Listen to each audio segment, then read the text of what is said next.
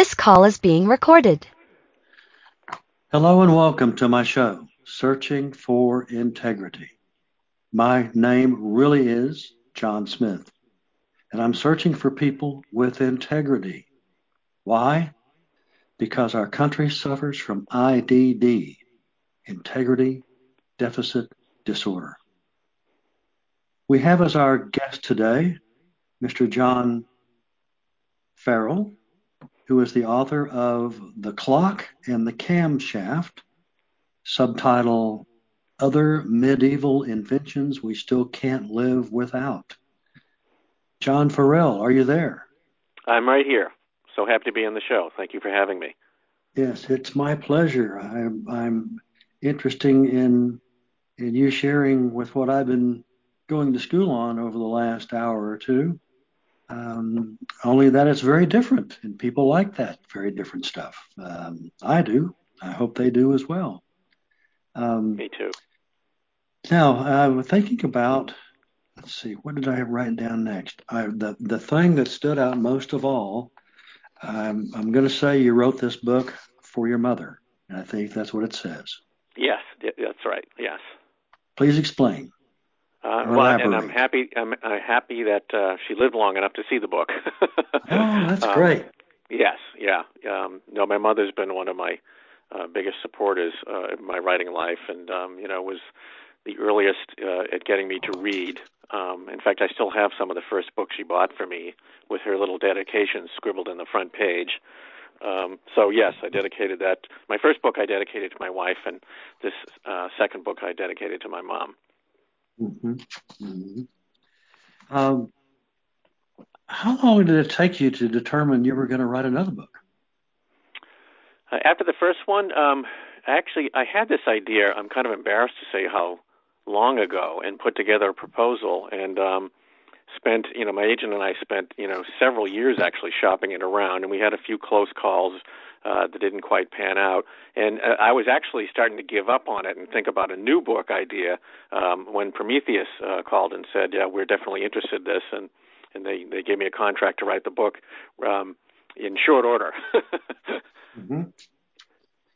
Yes, I I did that. I'm an author myself, and so you know how it goes.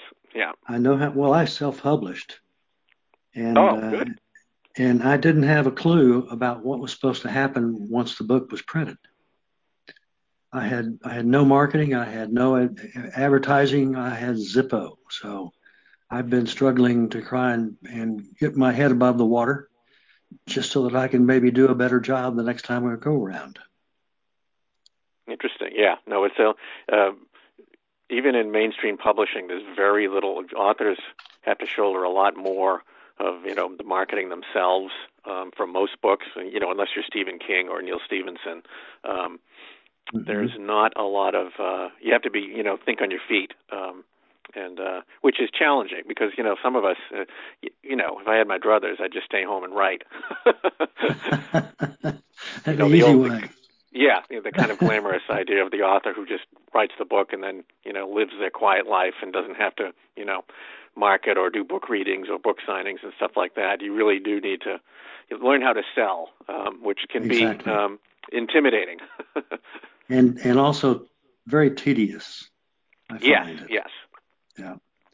I'm I'm looking here at the uh, at your first book, and it's the author you, the day without yesterday, Lemaitre, Einstein, and the birth of modern cosmology. That's quite a title there.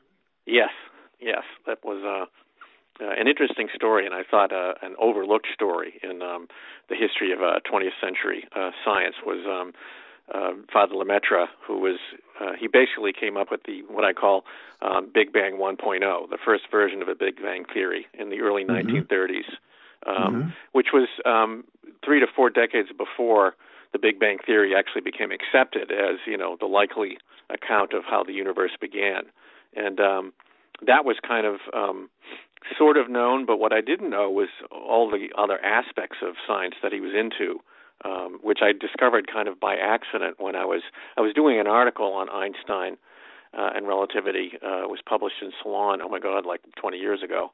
And mm-hmm. while I was researching it, I was I was looking at articles on Einstein, and there are these. Um, I think every five years there's a gathering of specialists in general relativity, and they have a big conference, and they put out a huge doorstopper of a book with everybody's papers and presentations. And um, that was on the shelf um, uh, at the library when I was looking for the other stuff, and I just pulled it out and found some interesting stuff. But then I noticed that there were three or four presentations by scientists about Lemaitre, and I thought, well, that's interesting because he was so long ago. I wonder why. And uh, it turned out, you know, he was into uh, the mathematics that would lead to black holes. Um, he was interested in um, what, uh, like, whether the universe would expand faster and accelerate, which, of course, is now what uh, scientists believe. And I just thought, oh, that guy's really, he was, you know, he was in a lot. Mm-hmm. He was really involved deeply at that time, and um, um, and I, I didn't forget about it. It was in the back of my mind. And when I was pitching my first, I was actually trying to sell my first novel uh, to a publisher, mm-hmm. and he said, "Yeah, we're not really doing." Uh, novels, they're too risky. Uh, do you have any nonfiction ideas? And I just kind of popped back, hey, how about a bio about the priest who did the Big Bang Theory? And he was like, yeah, great. so it was very serendipitous how that worked mm-hmm. out. Mm-hmm. I understand that he was uh, uh, friends with uh, Einstein. Is that right?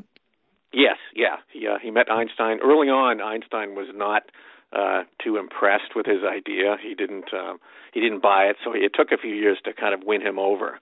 Um, mm-hmm. Not so much to the Big Bang theory, but just to the the whole idea that the universe is expanding was also something Einstein resisted, and um, he mm-hmm. was. Um, and, but once he once he kind of bought into Lemaitre's um, cosmology, uh, they became, uh, I, I wouldn't say great friends, but they were very good colleagues together and they corresponded. Yes, and Einstein yes. sponsored him for some science awards in Belgium. Well, I uh, I was impressed and interesting that uh, you know he was a priest. Yes, yeah, it is fascinating because I think people are always fascinated by um, faith in science and also uh, the kind of stereotype that you know um, uh, most religious people wouldn't be. Uh, I should say, you know, clerical people, priests would not be um, uh, scientists at the same time. Although earlier in the history of science, um, back uh, at the time of Galileo, uh, uh, a lot of priests were scientists and very interesting scientists with um, all sorts of discoveries that have sort of been forgotten about, but I think are being rediscovered and more appreciated now. Yes, absolutely. Um, Let's get back to the clock and the camshaft. Sure. I um, I'm looking. I think it, it turns out that my first question I wrote down before I looked at the list was the same as your first question. what is the and this is going to be for the benefit of my audience. What is or on earth is a camshaft?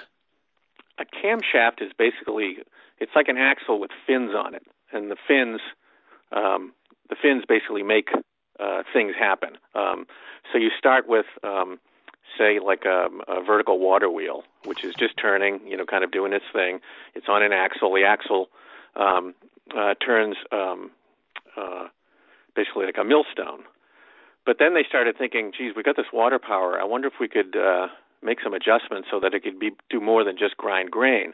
So you take that axle and you um, you put fins or cams on it that are that protrusions, and then those spinning protrusions can be used to kind of power trip hammers to push them up and down and up and down.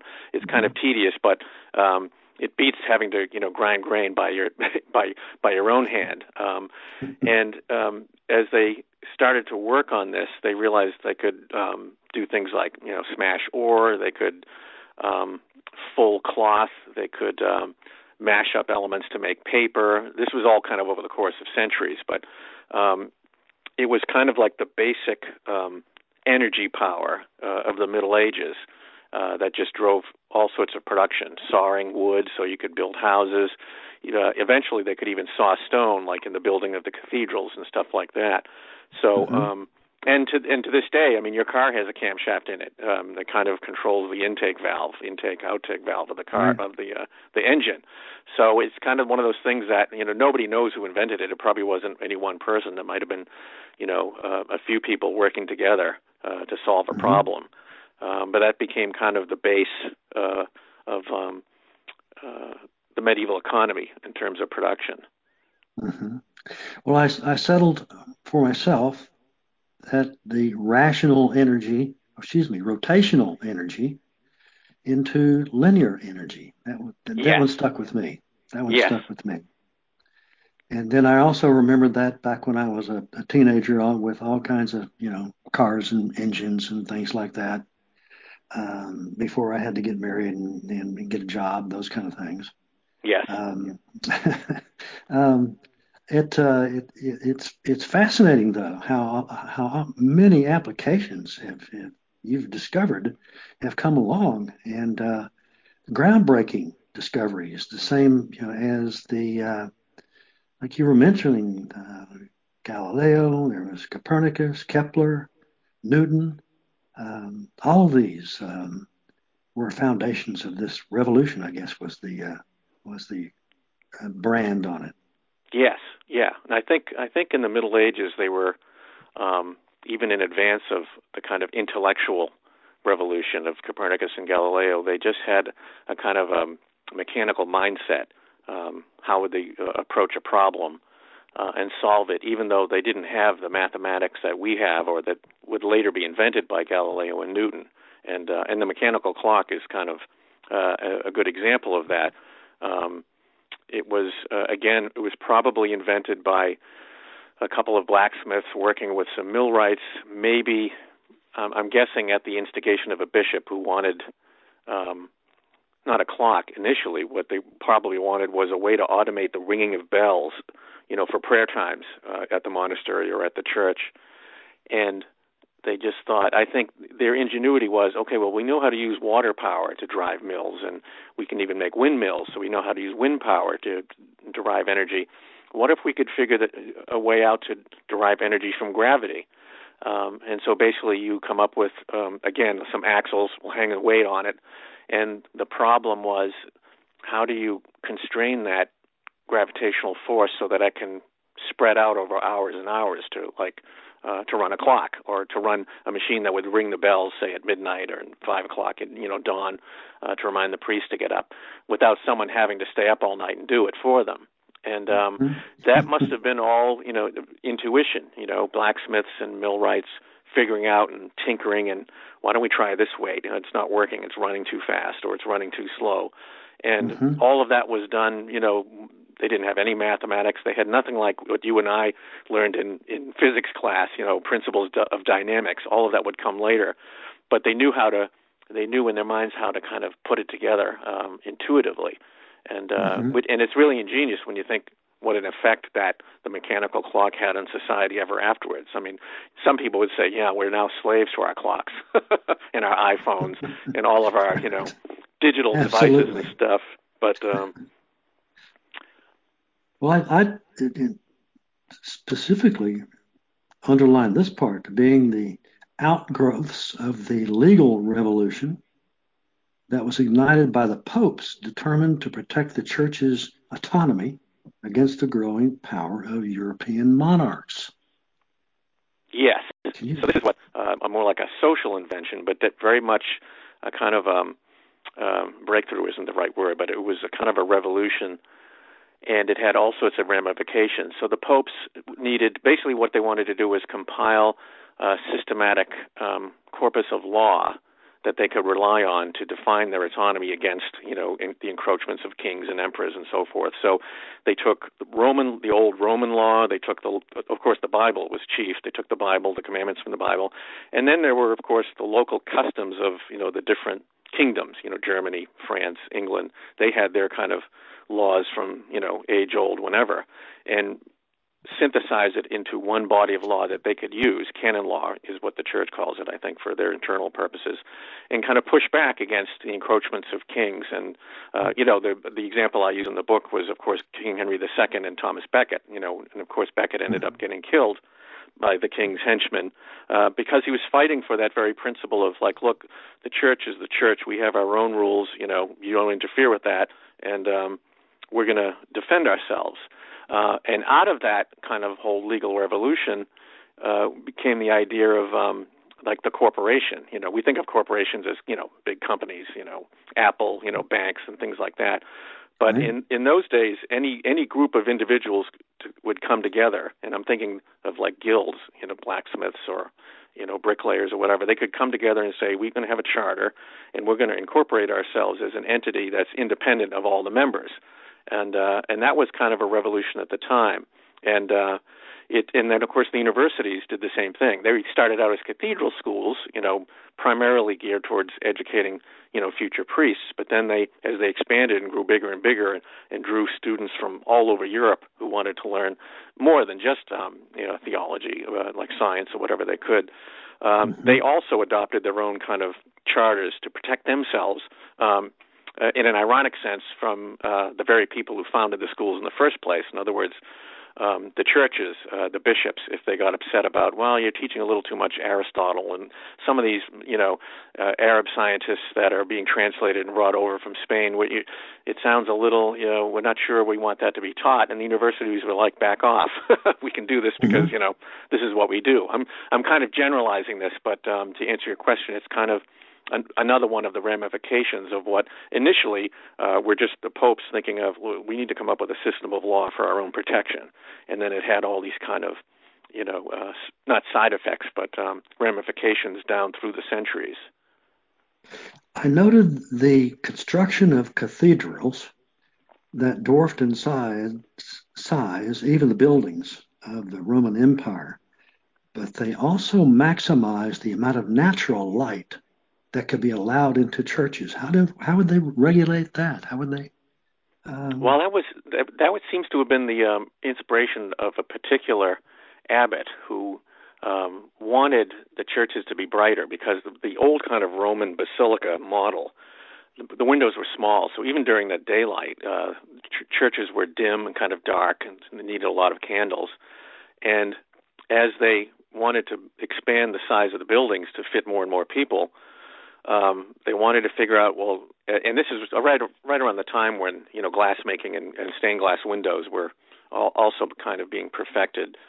They wanted to have bigger windows with more light. The problem was the higher the building went, the more kind of dangerous it was to support them. So they basically invented what's called a side buttress, these kind of um, buttresses outside the church that would kind of protect and reinforce the walls mm-hmm. the higher and higher and higher they went.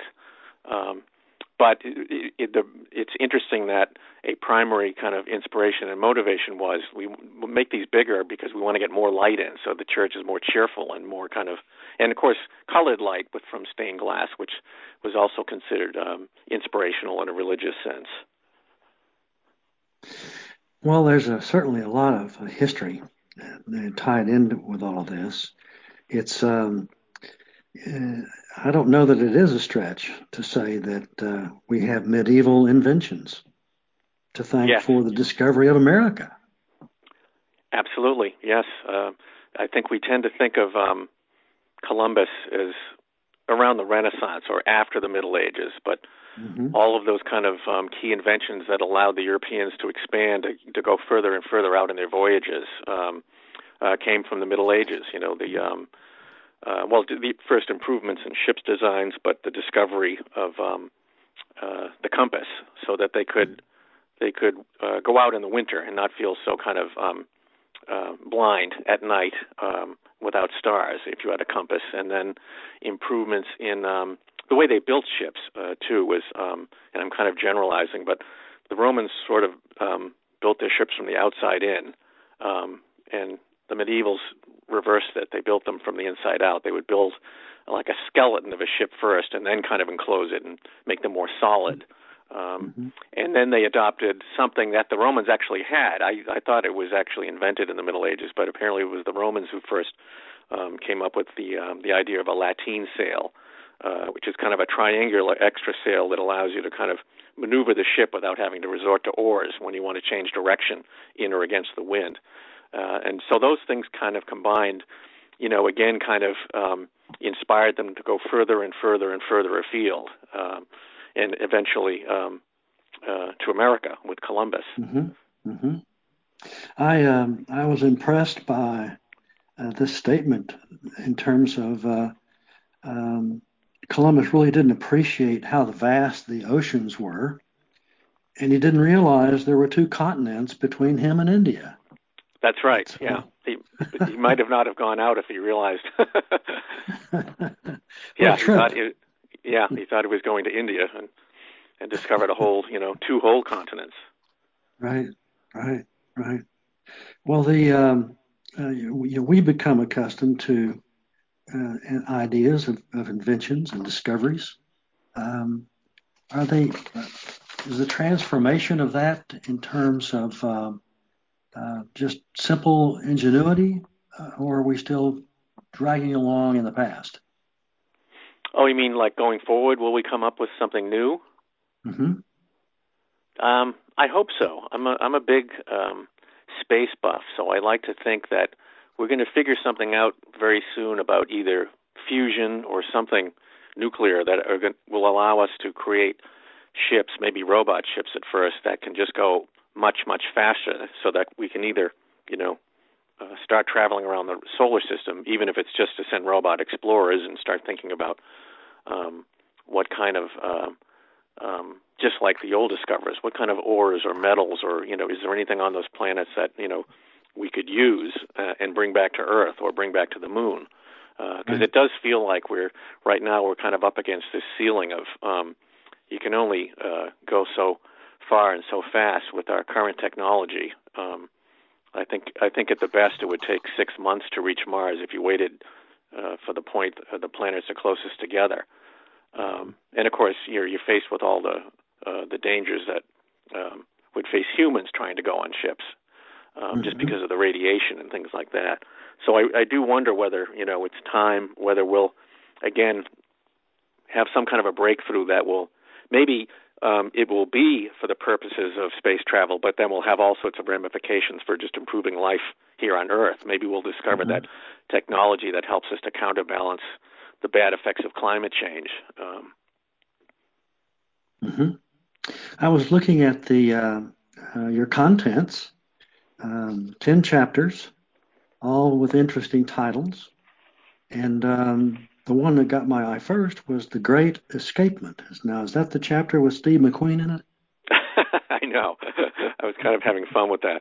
Um, that's the chapter on the clock uh, because um, the escapement mechanism is what uh, they referred to as uh, the device, the design uh, that they came up with to, um, uh, for a mechanical clock, and it was basically um, uh, it's called a verge and foliot, which it, again is a kind of a clever repurposing of stuff they already had. Um, so the verge is like a hanging bar, but it's got cams on it, like a camshaft, and one mm-hmm. at the top and one at the bottom. And its job is to basically go back and forth and inhibit uh, the um, the axle from just you know pl- you know the weight plummeting the axle and going all the way to the floor. You need something to create that tick tock, tick tock, and um, that's what it was. But and they called it an escapement mechanism or an escapement drive. Uh, so that's where I kind of you know I riffed on that title. But yeah, one of my favorite movies. it is mine too. Um, please tell our listeners how to find you, John. Um, well, my book should be at. Um, uh, I've been doing, you know, uh, surveying myself, but it's in Barnes and Noble. Um, they can order it if they don't have it. You can certainly find it on Amazon, and the audio book has just come out, which is also uh, on uh, an Audible book uh, on Amazon.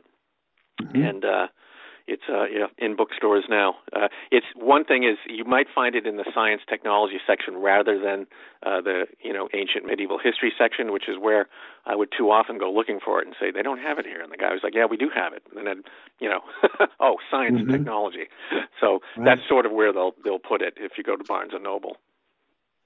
Well, I want to thank you uh, again for um, um, taking the time to be our guest today. You have Thank you so much for having me in the show. You have a very interesting book, and um, and now that you've told me it's on Audible, I'm going to buy it. Oh, great! Because I, I love walk, I love a long walk and, and Audible. That's how I yes. put them, the two together. Yes, it's excellent. And I want to thank my listeners for tuning in to Searching for Integrity. And uh, so long and happy trails to all.